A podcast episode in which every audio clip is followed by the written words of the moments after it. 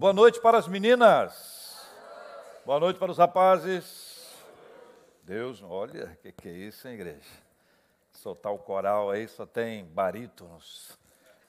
Quero convidar vocês, queridos irmãos e irmãs, a caminharem com a gente na sequência do nosso estudo aqui no livro do profeta Jonas. Estamos navegando com Jonas. Se você já navegou com Jonas, nós vamos prosseguir a nossa navegação hoje, pela graça de Deus, no livro do profeta Jonas, agora à noite, capítulo 1, versículos 4 a 7. Semana passada nós fomos 1, 2 e 3. Hoje, versículos 4 a 17. Ah, você pode abrir a sua Bíblia, seu tablet, seu smartphone. É muito importante que você acompanhe desde a leitura da Bíblia, durante toda a nossa exposição, que a gente tra trabalhe exatamente em cima ah, do que a palavra de Deus nos traz buscando direção, orientação de Deus para nós caminharmos segundo a palavra dele. Profeta Jonas, capítulo 1, versículos 4 em diante, diz assim a palavra do Senhor, por gentileza, leia comigo se puder. Mas o Senhor lançou sobre o mar um forte vento, e fez-se no mar uma grande tempestade, e o navio estava a ponto de se despedaçar. Quando o pastor abaixa o tom assim, é para que o seu tom suba. Então você pode subir o tom sem medo de ser feliz, tá bom? Quando o pastor sobe o tom, aí não tem jeito de acompanhar, mas baixou o tom, então vem comigo, ó. Vou, vou para o versículo 5, tá bom? Então os marinheiros, cheios de medo, clamavam cada um ao seu Deus e lançavam ao mar a carga que estava no navio para o aliviarem do peso dela. Jonas, porém, havia descido ao porão e se deitado e dormia profundamente. Chegou-se a ele o mestre do navio e lhe disse: Que se passa contigo? Agarrado no sono? Levanta-te, invoca o teu Deus, talvez assim esse Deus se lembre de nós para que não pereçamos. E diziam uns aos outros: Vinde e lancemos sortes para que saibamos por causa de quem nos sobreveio esse mal. E lançaram sortes, e a sorte caiu sobre Jonas. Então lhe disseram: Declara-nos agora, por causa de quem nos sobreveio este mal. Que ocupação é a tua? De onde vens? Qual a tua terra e de que povo és tu? Ele lhes respondeu: Sou hebreu e tema o Senhor, o Deus do céu que fez o mar e a terra. Então os homens ficaram possuídos de grande temor e lhe disseram: Que é isto que fizeste? Pois sabiam os homens que ele fugia da presença do Senhor, porque ele o havia declarado. Disseram-lhe: Que te faremos para que o mar se nos acalme? Porque o mar se ia tornando cada vez mais tempestuoso. Respondeu-lhes: Tomai-me e lançai-me ao mar, e o mar se aquietará, porque eu sei que por minha causa vos sobreveio esta grande tempestade. Entretanto, os homens remavam, esforçando-se por alcançar a terra, mas não podiam, porquanto o mar se ia se tornando cada vez mais tempestuoso contra eles. Então clamaram ao Senhor e disseram: Ah, Senhor, rogamos-te que não pereçamos por causa da vida deste homem, e não façais cair sobre nós este sangue, quanto a nós, inocente. Porque tu, Senhor, fizeste como te aprouve. E levantaram a Jonas e o lançaram ao mar, e cessou o mar da sua fúria. Temeram, pois, estes homens em extremo ao Senhor, e ofereceram sacrifícios ao Senhor, e fizeram votos deparou-se o Senhor, deparou o Senhor um grande peixe para que tragasse a Jonas. Esteve Jonas três dias e três noites no ventre do peixe. Versículo 4 está na nossa tela. Diz assim: Mas o Senhor lançou sobre o mar um forte vento, e fez-se no mar uma grande tempestade, e o navio estava a ponto de se despedaçar. O texto começa com essa conjunção adversativa que aponta um contraste entre aquilo que aconteceu entre os versículos 1, 2 e 3 e do 4 em diante. Versículos 1, 2 e 3 apontam Jonas fugindo de uma ordem divina. Deus ordenou que ele fosse para uma cidade chamada Nínive. E ele resolve ir para Tarsis, mas para ir para Tarsis, ele se movimenta, ele procura o navio, ele descobre que há um navio disponível, ele faz um investimento, ele compra uma passagem, depois ele vai e embarca. Todos esses passos são contados dos versículos 1, 2 até o versículo 3, até que chega no versículo 4 e apresenta o seu início para a nossa reflexão, dizendo: Mas o Senhor lançou sobre o mar um forte vento. É preciso compreender que esta é uma ação divina que manifesta publicamente o seu controle sobre a natureza. Talvez seja uma coisa que você já saiba, mas eu quero compartilhar com você o seguinte: Deus controla toda a natureza porque Ele criou toda a natureza. A criação é obra divina. Ele tem todo o poder para controlar todas as coisas conforme for a sua vontade. A gente vê isso no ministério de Cristo, como, por exemplo, naquele texto em que ele estava dormindo no barco, os discípulos o acordaram e ele se levantou, repreendeu os homens de pouca fé, depois ele repreendeu o vento e o mar, e as pessoas disseram, os discípulos declararam: Quem é este que até o vento e o mar lhe obedecem? A percepção dos evangelistas quando narram isso é para mostrar que, na perspectiva da comunidade daquela época, o controle da natureza era coisa de Deus. Só conseguiria controlar a natureza uma força divina. E quando Jesus controla a natureza, mais do que todos os milagres que ele realizou, os discípulos ficam impressionados e dizem: Quem é este que até o vento e o mar lhe obedecem? Tanto no texto dos evangelhos, quando lendo o texto de Jonas, nós vamos aprender que o Senhor ele tem todo o controle. E ele pode, como fez exatamente aqui, levantar uma tempestade. Agora quero fazer um parênteses aqui. Algumas tragédias da nossa vida hoje, que são marcadas na nossa existência, de vez em quando acontece um temporal, uma tempestade, e é, são muitas as pessoas que resolvem responsabilizar, por exemplo, a chuva por uma tragédia acontecida na nossa vida. É mais ou menos como se a chuva nunca existisse, passou a existir agora. Levou um susto, o que é isso daí? Nós mudamos a cidade. A cidade foi reconstruída. A cidade foi transformada. Existe um princípio das águas, que são princípios que são muito uh, difíceis da gente enfrentar. A água tem um caminho. Quando alguém resolve mudar a construção, mudar a cidade, replanejá-la, mas se esquece de contar, de combinar com a água, e ela tem neste lugar o caminho dela, o que tiver pela frente será levado. Quando isso acontece, em quem a gente põe a culpa? Choveu coisa que não podia chover, já não chove assim há tanto tempo, a chuva passou por aqui, a chuva inundou, a chuva inundou. Nós construímos as nossas casas, e estou dizendo isso aqui num plural majestático, nós construímos as nossas casas em lugares que não poderia ter casa. Não poderia ter nenhum tipo de construção naquela, naquele bairro, naquela rua, naquele lugar. Mas a despeito de todos os avisos que nós temos desde Noé, para para pensar, desde Noé chove. Desde Noé chove. Como é que a gente pode se surpreender com a chuva se desde Noé chove? O que acontece é que ao longo da história nós fomos ocupando os lugares que serão lugares absolutamente voltados, por exemplo, para as águas. De vez em quando, aqui no recreio, na barra, alguém se surpreende com a presença de um jacaré.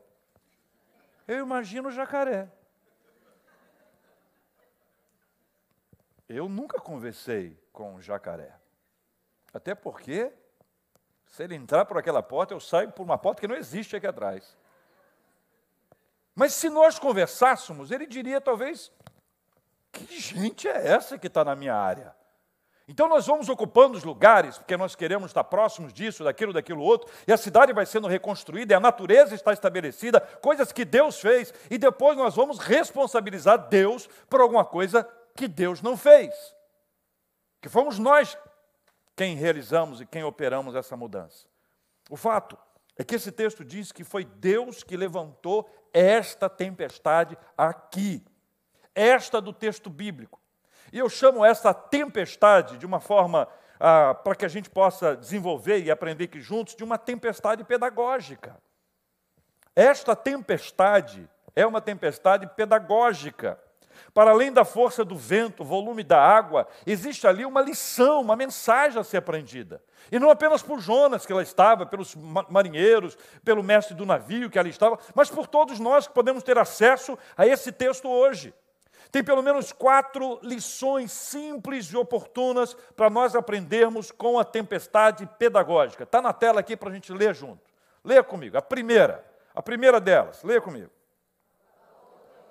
o valor da obediência. É a primeira lição dessa tempestade pedagógica. Deus nos deu, ou Deus deu a Jonas, uma missão clara, uma orientação, uma direção, e Jonas resolveu desobedecer. A decisão foi dele, a desobediência foi dele. O preço da desobediência é o preço pago pelo desobediente. Mas veja, esse texto nos ajuda, e a tempestade pedagógica nos ajuda a entender o valor da obediência. Que se Jonas tivesse obedecido, a história seria outra. Segunda lição, leia comigo. A realidade dos nossos limites. Porque é possível que alguém, numa posição de desobediência, entenda que nunca vai acontecer nada com ele. Curiosamente, nos tempos bíblicos, bem no começo dos tempos bíblicos, a desobediência era seguida por manifestações extraordinárias. Um chão abria, um raio caía, a pessoa morria, era comido por vermes, era uma doideira. Passa o tempo, a pessoa desobedeceu, olhou para o céu, céu azul. Ah, vai cair raio aqui não. Mas se cair também, né? A gente passou a lidar com essas coisas como se elas não fossem acontecer. A gente perde a realidade dos nossos limites. Essa tempestade mostra que nem Jonas conseguiu escapar de enfrentar os seus limites. Terceira lição: o socorro divino. E esta é uma curiosidade maravilhosa. Nós estamos falando sobre uma tempestade pedagógica, dentro da qual há uma ação divina. Deus socorre não apenas o profeta, mas as pessoas que estão ali. E a quarta lição que esse texto nos traz nessa tempestade pedagógica é a insistência de Deus em nos amar. Sua insistência em nos amar. Em suma, veja comigo. Deus não queria matar Jonas. Põe na tela para a gente ler essa frase juntos. Deus não queria matar Jonas. Se quisesse, teria feito. Concordam comigo ou não? Hã? Ué, ô gente, tinha muita água, muita chuva, navio. Hã? Tem gente que morre de medo de água. Um caiaque já assusta a pessoa. Se Deus não queria matar Jonas, se quisesse, se Deus quisesse matar Jonas, teria feito. A segunda parte, Deus queria resgatar Jonas da morte espiritual. Então, esse, essas são duas premissas importantíssimas aqui. Primeiro, se Deus quisesse exterminar Jonas, ele teria exterminado. Mas Deus não queria matá-lo, Deus queria resgatá-lo da morte espiritual. Por isso a tempestade é pedagógica. Algumas tempestades da nossa vida acontecem para que elas possam nos ensinar, para que nós possamos aprender durante a tempestade. E uma das coisas que precisa ficar claro nesse texto e para a nossa vida também, que se Deus quisesse nos, nos extinguir, se Deus quisesse nos aniquilar, Ele já teria feito. O fato é que Deus quer nos resgatar espiritualmente. E esta é uma mensagem que abre a nossa mente, porque eu posso atravessar uma tempestade acreditando que Deus não gosta de mim. Eu posso estar mergulhado numa tempestade e reclamando: Deus se esqueceu de mim, Deus me abandonou, Deus não está me vendo, Deus não se lembra mais da minha existência. Entretanto, é preciso que eu e você possamos ver que Deus está, durante a tempestade, trabalhando na nossa vida para nos resgatar espiritualmente. Versículo 5, leia comigo, está na tela. Então, os marinheiros, cheios de medo, o que, que seria isso? Cheios de, inundados de medo, um medo absurdo. E eram marinheiros. Leiam comigo. Então, os marinheiros, cheios de medo, clamavam cada um ao seu Deus e lançavam ao mar a carga que estava no navio para o aliviarem do peso dela. Jonas, porém,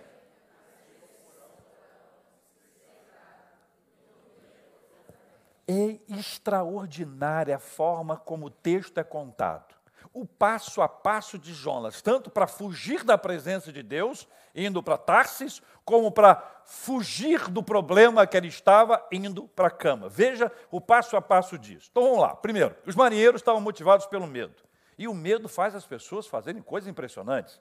Me lembro de uma história de um acampamento, os jovens estavam indo para um acampamento, todo mundo animado, cantando pagode, cantando pop rock, cantando uma série de músicas, até que o ônibus entrou numa rua muito estreita, a chuva caiu, a rua era de barro e havia um abismo. Em seguida, quando eles perceberam, começaram a cantar: Vencendo, vem Jesus. O medo dá, um, dá uma aquecida na gente, dá ou não dá? Hum? O medão? O medão? Quantas vezes você está fazendo, pensando em nada, de repente, a experiência do medo faz com que a gente acorde, desperte para algumas questões da nossa vida. Jonas havia descido ao porão e dormia profundamente. Olha que coisa, parece que tem outro mundo. Parece que tem outro universo. Os caras mergulhados ali com medo, clamavam cada um ao seu Deus, pegavam as cargas, lançavam fora. Enquanto isso, veja a descrição do texto. O texto diz: Jonas, porém, porém de novo, outra condição adversativa, havia descido ao porão, se deitado e dormido. Que sono é esse, Jonas? O sono é uma coisa muito importante na nossa vida. O sono é extraordinário. Quem não consegue dormir tem insônia, trata a insônia. Não é verdade? Alguns tratam a insônia porque precisam de dormir. Nós precisamos de sono. Mas aqui, Jonas, um sono profundo, dormia profundamente. Veja que esta é uma questão que deve ser encarada e observada. Ele pode estar com um sono profundo em razão desse estresse todo, que afinal de contas, fugir de Deus não é fácil. Ele podia estar tão com medo, tão com medo, tão com medo, que ele tum, dormiu. Essa semana um colega pastor contou na, na rádio que tem um filhinho pequeno, um pastor amigo meu da Assembleia de Deus, tem um filhinho pequeno, e aí quando ele sabe quando o filhinho faz uma coisa errada, porque ele chega e diz assim, eu vou dormir. É a senha. Quando ele diz, vou dormir, é que ele fez uma coisa errada, se é que você me entende. E essa é uma característica. A impressão que dá é que a gente vai esquecer. Que a gente vai esquecer. E a gente não consegue deixar de enfrentar uma realidade como essa, porque ela é fundamental para o nosso entendimento. Ou seja, Jonas poderia ter vários motivos que estavam ali misturados para que ele pudesse chegar nesse sono todo, mas eu quero afirmar a vocês que quem começa a fugir se habitua à prática da fuga. Leia comigo essa frase. Quem começa a fugir, se habitua à prática da fuga. Quem foge o tempo inteiro se habitua a isso e acaba deixando de enfrentar as realidades que precisam ser enfrentadas. Veja ainda mais essa frase. Jonas tentou fugir de Deus ao embarcar no navio a caminho de Tarsis. Em seguida, tentou fugir da tempestade ao dormir profundamente. Quem, quem começa a fugir se habitua à prática da fuga. E a fuga é a não solução de um problema que poderia ser solucionado se fosse enfrentado. Mas porque não foi enfrentado, o problema continua e pode se ampliar ainda mais. Veja que o texto diz o tempo inteiro que, que, a tempestade aumentava, a tempestade aumentava. O problema não diminuiu com o sono dele. Dormir não resolvia. Dormir não trouxe a solução. Vencer o desejo de fugir é o primeiro passo para começar a vencer. Versículo 6. Está na tela, leia comigo. Chegou-se a ele o mestre do navio e lhe diz duas perguntinhas básicas. A primeira, uma pergunta ótima. Né? A gente poderia perguntar, bonito assim, que você passa contigo, qual é? Qual é? Tá maluco? Tá doido? Alguns o acordariam no tapa. Jogaria um balde de água. Seguraria pelo pé, jogaria no chão. Está maluco? O que se passa contigo? Uma pergunta boa. E a segunda? Muitas mães usam essa frase na segunda-feira de manhã. Não é verdade? O despertador tocou há 20 minutos. A mãe chega e diz: que se passa contigo? Agarrado no sono. Levanta-te, invoca o teu Deus, assim esse Deus, talvez assim esse Deus se lembre de nós para que não pereçamos. O mestre do navio chegou com tudo, fez as duas perguntas que foram destacadas aí. Jonas estava sendo chacoalhado para enfrentar a sua realidade. O mestre do navio disse para ele: levanta-te. É interessante isso, porque de vez em quando Deus levanta alguém para acordar os que estão em sono profundo. De vez em quando, Deus usa uma pessoa para nos chacoalhar. De vez em quando a gente é empurrado, chacoalhado, porque a gente entrou no sono, entrou no modo soninho ou soneca. A gente entra nesse modo na expectativa de que a gente possa enfrentar essa questão um pouco mais adiante. Veja, não é isso que, tá, que vai resolver absolutamente nada. Jonas era o meio para a solução do problema e não sabia, e não estava nem aí para o problema. Estava agarrado no sono, dormia profundamente. Ele tinha resposta e sabia o que fazer. Mas enquanto ele tinha a solução, também tinha um sono que não sei de onde que vinha. O seu silêncio e omissão estavam para gerar o perecimento de todos. O silêncio e omissão estavam para gerar o perecimento de todos. Isso deve nos fazer pensar sobre a nossa responsabilidade evangelística, a nossa responsabilidade missionária a nossa responsabilidade de misericórdia, a nossa responsabilidade com os de casa, com os vizinhos, a nossa responsabilidade com as pessoas com as quais nós temos contato diário, ou pelo menos de vez em quando nós encontramos alguém. O silêncio, a omissão de quem tem a resposta, sem se importar se o outro está perecendo, sem se importar com as dores do outro, com o sofrimento do outro.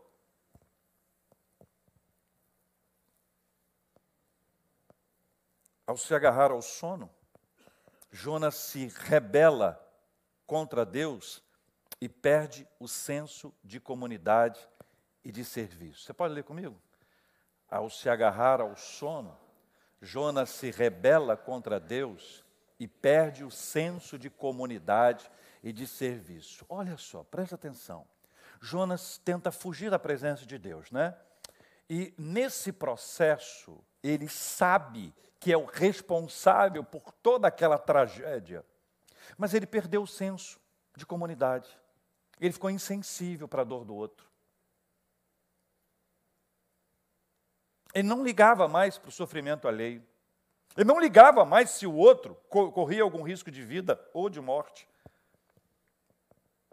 Ele perdeu o senso de serviço da sua responsabilidade para com o outro. Isso é muito comum quando a gente entra na soneca espiritual. Quando a gente deixa de ter uma vida acordado, desperto, espiritualmente. Quando nós passamos a nos enfraquecer, a nos distanciar de Deus, então nós passamos a não nos preocuparmos mais. Não importa se o outro está passando pelo que está passando, afinal de contas, tem tanta gente sofrendo, né? Ah, já ajudei muito. Ah, em 1519 eu ajudei muito. Pelo amor de Deus. Quantas coisas eu já fiz. E nós começamos a contar histórias para justificar a nossa omissão, o nosso silêncio. O fato de estarmos agarrados ao sono faz com que a gente perca a nossa sensibilidade para com a dor do outro e a nossa necessidade de servir ao outro. Versículo 7. E diziam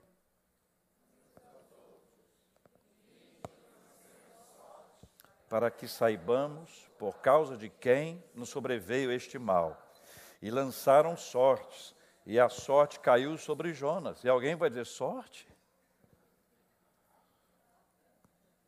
A tempestade pedagógica foi ocasionada pela desobediência. A desobediência causa a tempestade na nossa vida. E não é por falta de aviso. Porque é isso que a Bíblia nos ensina. E aí eu trago duas frases aqui para a gente poder olhar para elas e pensar. A primeira frase fala sobre o teocentrismo. Deus no centro. Deus no centro. Então leia comigo. O teocentrismo nos conduz pelo caminho da obediência. Leia de novo. O teocentrismo nos conduz pelo caminho da obediência. Se Deus for o centro da nossa vida, nós teremos desejo, vontade, lutaremos contra a nossa carne, que inclui o nosso sono espiritual, para que nós possamos seguir ao Senhor e seguindo ao Senhor nós seremos a Ele obedientes. Teocentrismo, Deus está no centro. Deus é o centro da nossa vida. O nosso melhor horário é para Ele. O nosso melhor tempo é para Ele. A gente leva a sério aquilo que Ele fala nós buscamos a face dele, nós resolvemos cantar louvores a ele e buscamos a presença dele. Nós queremos desfrutar do tempo a sós com Deus, na nossa oração, compartilhando com Ele a nossa história. Nós sabemos que a mensagem que recebemos da parte dele não é exclusiva para nós, não é um segredo que Ele nos contou, é um segredo que Ele nos revelou para que nós possamos contar a outros e Ele vai revelar a outros por nosso intermédio. Teocentrismo. Enquanto nós vivermos o teocentrismo, nós vamos trilhar o caminho da obediência. Mas, meus irmãos e irmãs, não se enganem, o egocentrismo nos empurra para o abismo da desobediência. Leia comigo a segunda parte. O, o egocentrismo nos empurra para o abismo da desobediência. Entenda bem, quando o nosso ego passa a ser o ditador da nossa vida, nós seremos empurrados para o abismo da desobediência. Nós estaremos sempre trilhando aquela linha absolutamente tênue que pode nos conduzir ao abismo, à nossa queda espiritual. O egocentrismo é quando eu e você colocamos o nosso eu no centro, no trono da nossa vida. E nós passamos a querer viver aquilo que a gente gosta, aquilo que nos dá prazer. E se houver alguma dificuldade, algum impacto negativo na nossa vida, nós vamos dizer: eu não quero isso. Eu quero aquilo que me dá prazer. E as coisas se complicaram porque o Evangelho sempre foi claro, mas passou a ser confuso ao longo dos anos propondo para nós uma vida fácil, como se a nossa vida espiritual fosse fácil, como se nós não estivéssemos numa luta constante. Evangelho é luta constante contra a nossa carne, é luta constante contra o diabo e as suas artimanhas e as suas estratégias. Nós não viemos esse mundo a passeio, nós estamos aqui numa batalha espiritual. Não é fácil ser cristão hoje. Ué, para alguns pode ser. A causa da tempestade foi o ato deliberado de Jonas de tentar fugir da presença do Senhor e a missão a ele confiada. Nós sabemos que se nós estivermos com a nossa vida centrada em Deus, nós vamos buscar o caminho da obediência. Mas se a nossa vida estiver centrada em nós mesmos, nós seremos empurrados para o abismo da desobediência. Versículos 8, 9 e 10. Está na tela, leia comigo, por favor. Então lhe disseram: Declara-nos agora, por causa de quem nos sobreveio este mal. Aí começa uma parte que parece aquela do, do Globo Repórter, né? Que ocupação é tua? De onde vens? Qual a tua terra? E de que povo és tu? Ele respondeu o quê? Sou hebreu e temo ao Senhor, o Deus do céu, que fez o mar, que fez o mar, lembra disso? Fez o mar e a terra. Então, os homens ficaram possuídos de grande temor, e lhe disseram: essa, essa afirmação, que é uma afirmação, esta expressão que aí está, ela é muito interessante. Que é isto que fizeste? Vem com a exclamação para trazer aquele impacto. Que é isto? É como se dissesse: o que, que você fez, cara? O que, que você fez, garota? O que, que você fez, meu irmão? O que, que você fez, minha irmã? É aquela expressão assustada, da pessoa assustada, da pessoa que fica impressionada com o caminho que foi dado à sua própria vida. É como se dissesse: não era para nada disso estar acontecendo se você não tivesse trilhado esse caminho. O que, que é isso que você fez? Olha, essa é uma expressão que eu não sei se você já ouviu. Mas se você já ouviu, a pessoa que deu a você essa frase, ela queria o seu bem. Ela queria a sua restauração, queria o seu despertamento, porque é isso que acontece na nossa vida. Até que alguém chega e diz: O que você está fazendo na sua vida? Que é isto que fizeste? Continua. Pois sabiam os homens que ele fugia da presença do Senhor, por quê? porque ele o havia declarado. Aqui nós temos dois discursos, as perguntas elaboradas, na sequência, a resposta de Jonas declaram que ele era um fugitivo. A reação dos homens foi impressionante, eles ficaram possuídos de temor. Parece que piorou. Olha só, eles procuravam a razão da tempestade, encontraram, mas ficaram mais temerosos ainda, possuídos de temor, é o que o texto nos fala. Eles disseram: Que é isto que fizeste? Eles perceberam que Jonas não havia, eles perceberam que Jonas não havia percebido no começo de sua tentativa de fuga. Não é possível fugir da presença de Deus. Semana passada, na mensagem anterior, na primeira etapa, a gente conversou sobre esse assunto. Para dizer o seguinte: olha, não dá para fugir, e não precisa fugir. É uma doideira quando alguém quer fugir de Deus, porque Deus é onipresente. Deus está em todo lugar, não há como fugir da presença. Nem o sono, agarrado no sono, nem agarrar o sono nos tira. Deus é presente, inclusive, no nosso sonho, em todo lugar. Mas o detalhe, gente, é que não precisa fugir da presença de Deus. Porque Deus, Ele nos acolhe. Ele nos abraça a despeito de toda a nossa história. Deus não resiste a um coração contrito e quebrantado. Deus conhece o coração de uma pessoa verdadeiramente arrependida. Não importa o que aconteceu no passado, mas alguém que viveu uma história horrorosa, mas foi alcançado pelo Evangelho de Jesus, está arrependido pelo que fez, não fuja da presença de Deus, fuja para a presença de Deus, porque Ele é o nosso refúgio e fortaleza, o nosso socorro bem presente nas horas da tribulação. Amém, meus irmãos?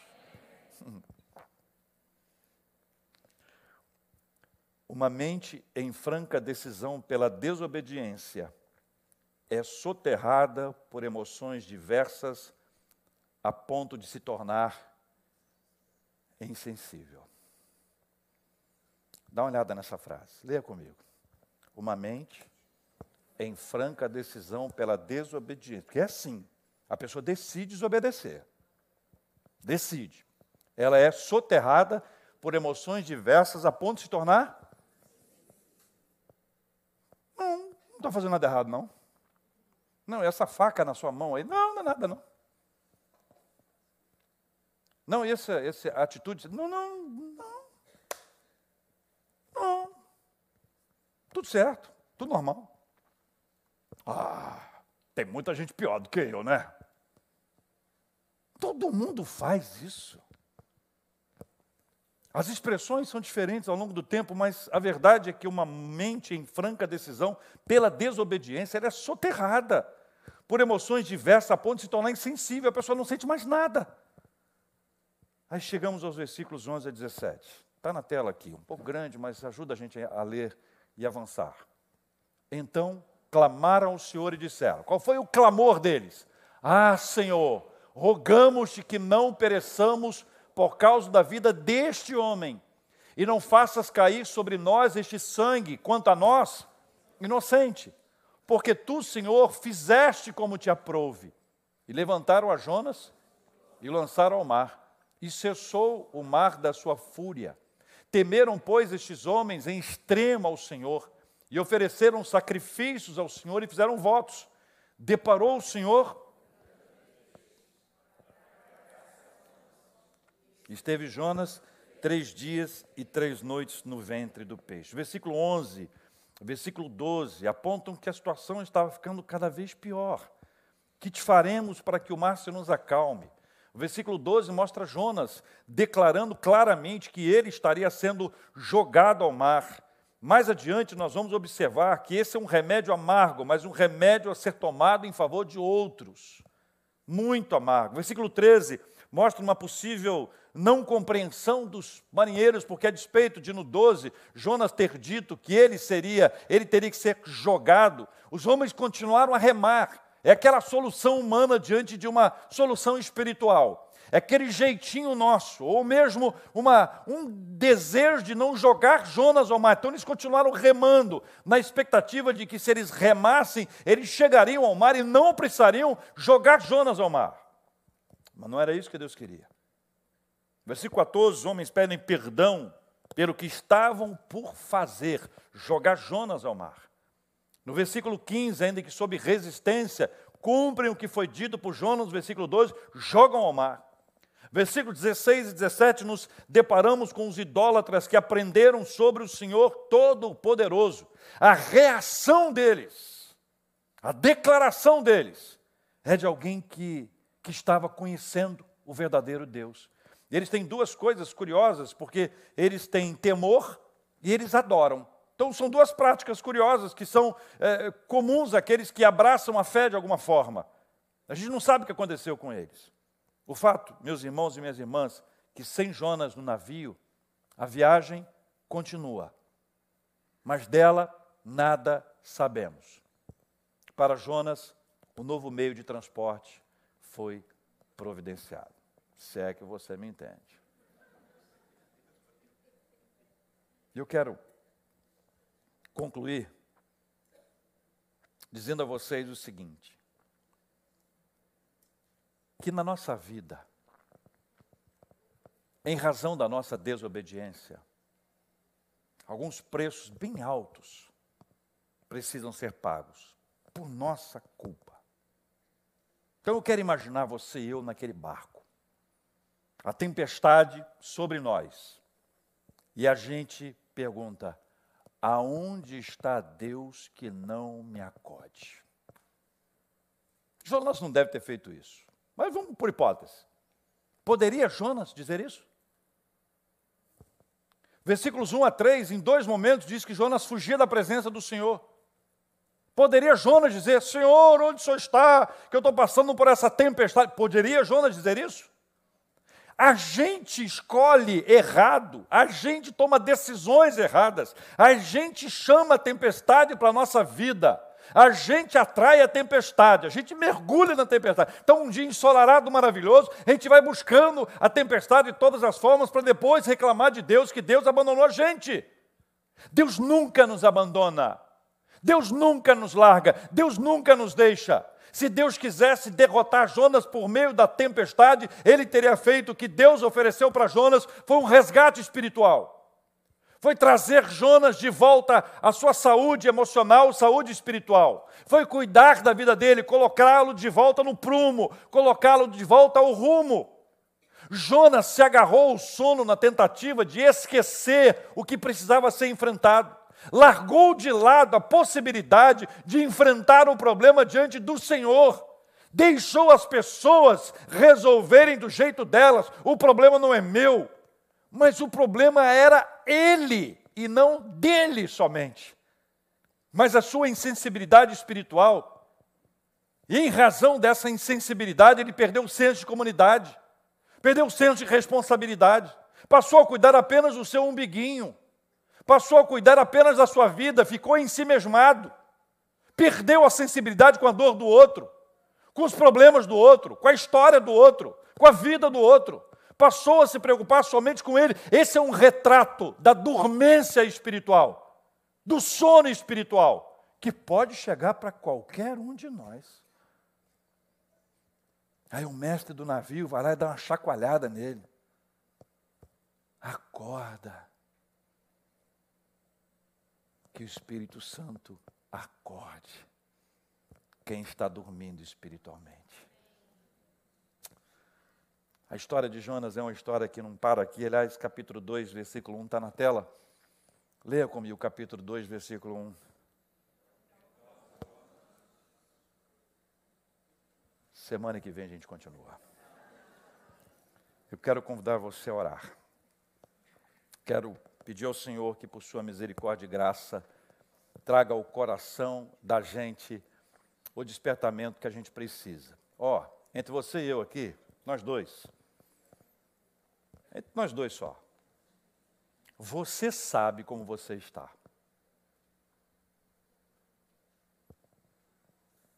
E você sabe que essa conversa nossa aqui não é para quem não veio. Essa conversa é para quem está presencial ou acompanhando pela internet agora. Essa é uma conversa para nós, nós e Deus. Se a gente está frio, se a gente está dormindo espiritualmente, a gente não precisa de uma tempestade para ser acordado. Deus está aqui hoje para nos acordar enquanto o mar ainda estiver calmo. A gente precisa do Senhor, gente. Não adianta não enfrentar os problemas com sono. Não adianta depositar no sono a nossa esperança. Não adianta fingir que nada está acontecendo, porque a tempestade vai aumentar. Deus está aqui. A gente não foge da presença dEle, a gente foge para a presença dEle. O altar é um símbolo da presença de Deus. Deus está em todo lugar. Mas quando nós convidamos você para vir à frente orar, é aquela declaração: Senhor, eu não quero dormir espiritualmente. Eu quero estar bem acordado. Não quero perder a minha sensibilidade para o outro, para a comunidade, para o meu serviço. Eu quero estar acordado. Eu quero estar acordado na presença do Senhor. Nós também vamos orar na sequência pela cura dos enfermos. Vamos orar por consolo aos corações enlutados. Vamos pedir a Deus que responda às nossas orações. Se você tiver algum motivo especial de oração, quero convidar você para vir à frente que nós vamos apresentar esses motivos diante de Deus em oração, em nome de Jesus. Quando estivermos cantando, deixe seu lugar, venha aqui à frente e vamos orar juntos em nome de Jesus. Senhor Deus e Pai, aqui estamos nós, alguns até agora há pouco agarrados no sono. Descemos, deitamos, dormimos profundamente, ficamos longe da solução dos problemas, não os enfrentando, tentando viver como se eles não existissem. Nós queremos pedir ao Senhor que tenha misericórdia da nossa vida. Estamos vivendo com insensibilidade, comunitário, se perdemos a noção de serviço, se perdemos a noção da presença do Senhor, se desejamos a fuga e não o enfrentamento, se tratamos de forma material aquilo que só é solucionável do ponto de vista espiritual, nós queremos pedir perdão ao Senhor em nome de Jesus. E assim como o mestre do navio, deu uma chacoalhada em Jonas, que o Espírito do Senhor venha nos chacoalhar em nome de Jesus. Que se é necessário que sejamos perguntados: o que, que você está fazendo? O que, que você está fazendo com a sua vida? Se esta é uma pergunta a ser feita a nós, nós queremos responder que nós queremos nos arrepender daquilo que desagrada ao Senhor. Nós queremos abrir mão do egocentrismo e buscar o teocentrismo.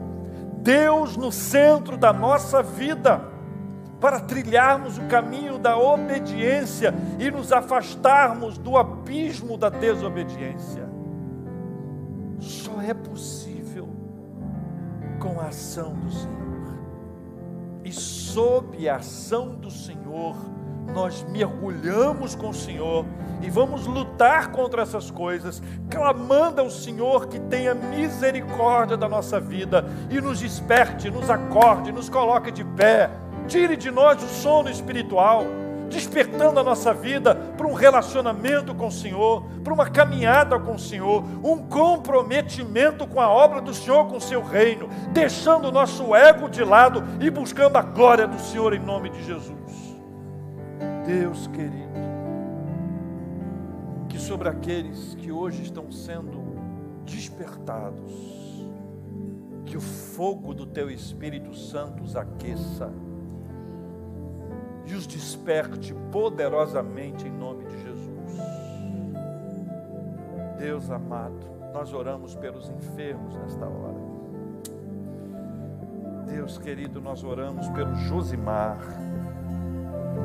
oramos pelo Calbi, pela Sônia, pelo Mateus, pela Célia, oramos pelo Paulo, Oramos pelo Elcio, oramos pelo senhor Lobo, Oramos, ó Deus, pedindo que o Senhor visite a estes e a tantos outros cujos nomes não estão aqui, mas estão no coração da gente. Visita-os nesta hora, seja num leito de hospital, seja em casa. Visita-os com a bênção da saúde em nome de Jesus. Deus, nós oramos por consolo aos corações enlutados. Traz consolo a cada coração. Aquilo que só o Senhor pode fazer. Nós oramos pelas famílias, oramos pelo nosso trabalho e pelos nossos estudos. Cada um de nós trouxe diante do Senhor motivos especiais. O Senhor a todos conhece. E nós queremos lembrar que cada pedido feito, se for da vontade do Senhor, nós receberemos essa bênção, pela qual nós já somos gratos ao Senhor. Não precisamos receber para agradecer, recebemos antes de agradecer, porque agradecemos pela fé. Aprendemos também que, ainda que venha acontecer, mas demore um tempo ainda, o Senhor vai ministrar sobre nós a bênção da paciência. E se não for da vontade do Senhor, ainda que a nossa razão não compreenda, ainda que as nossas emoções digam eu não entendo, o Senhor é capaz de ministrar ao nosso coração a bênção da paz. E a bênção da paz vai dialogar com a nossa razão e com a nossa emoção. Assim nós oramos, agradecidos, em nome de Jesus. Amém.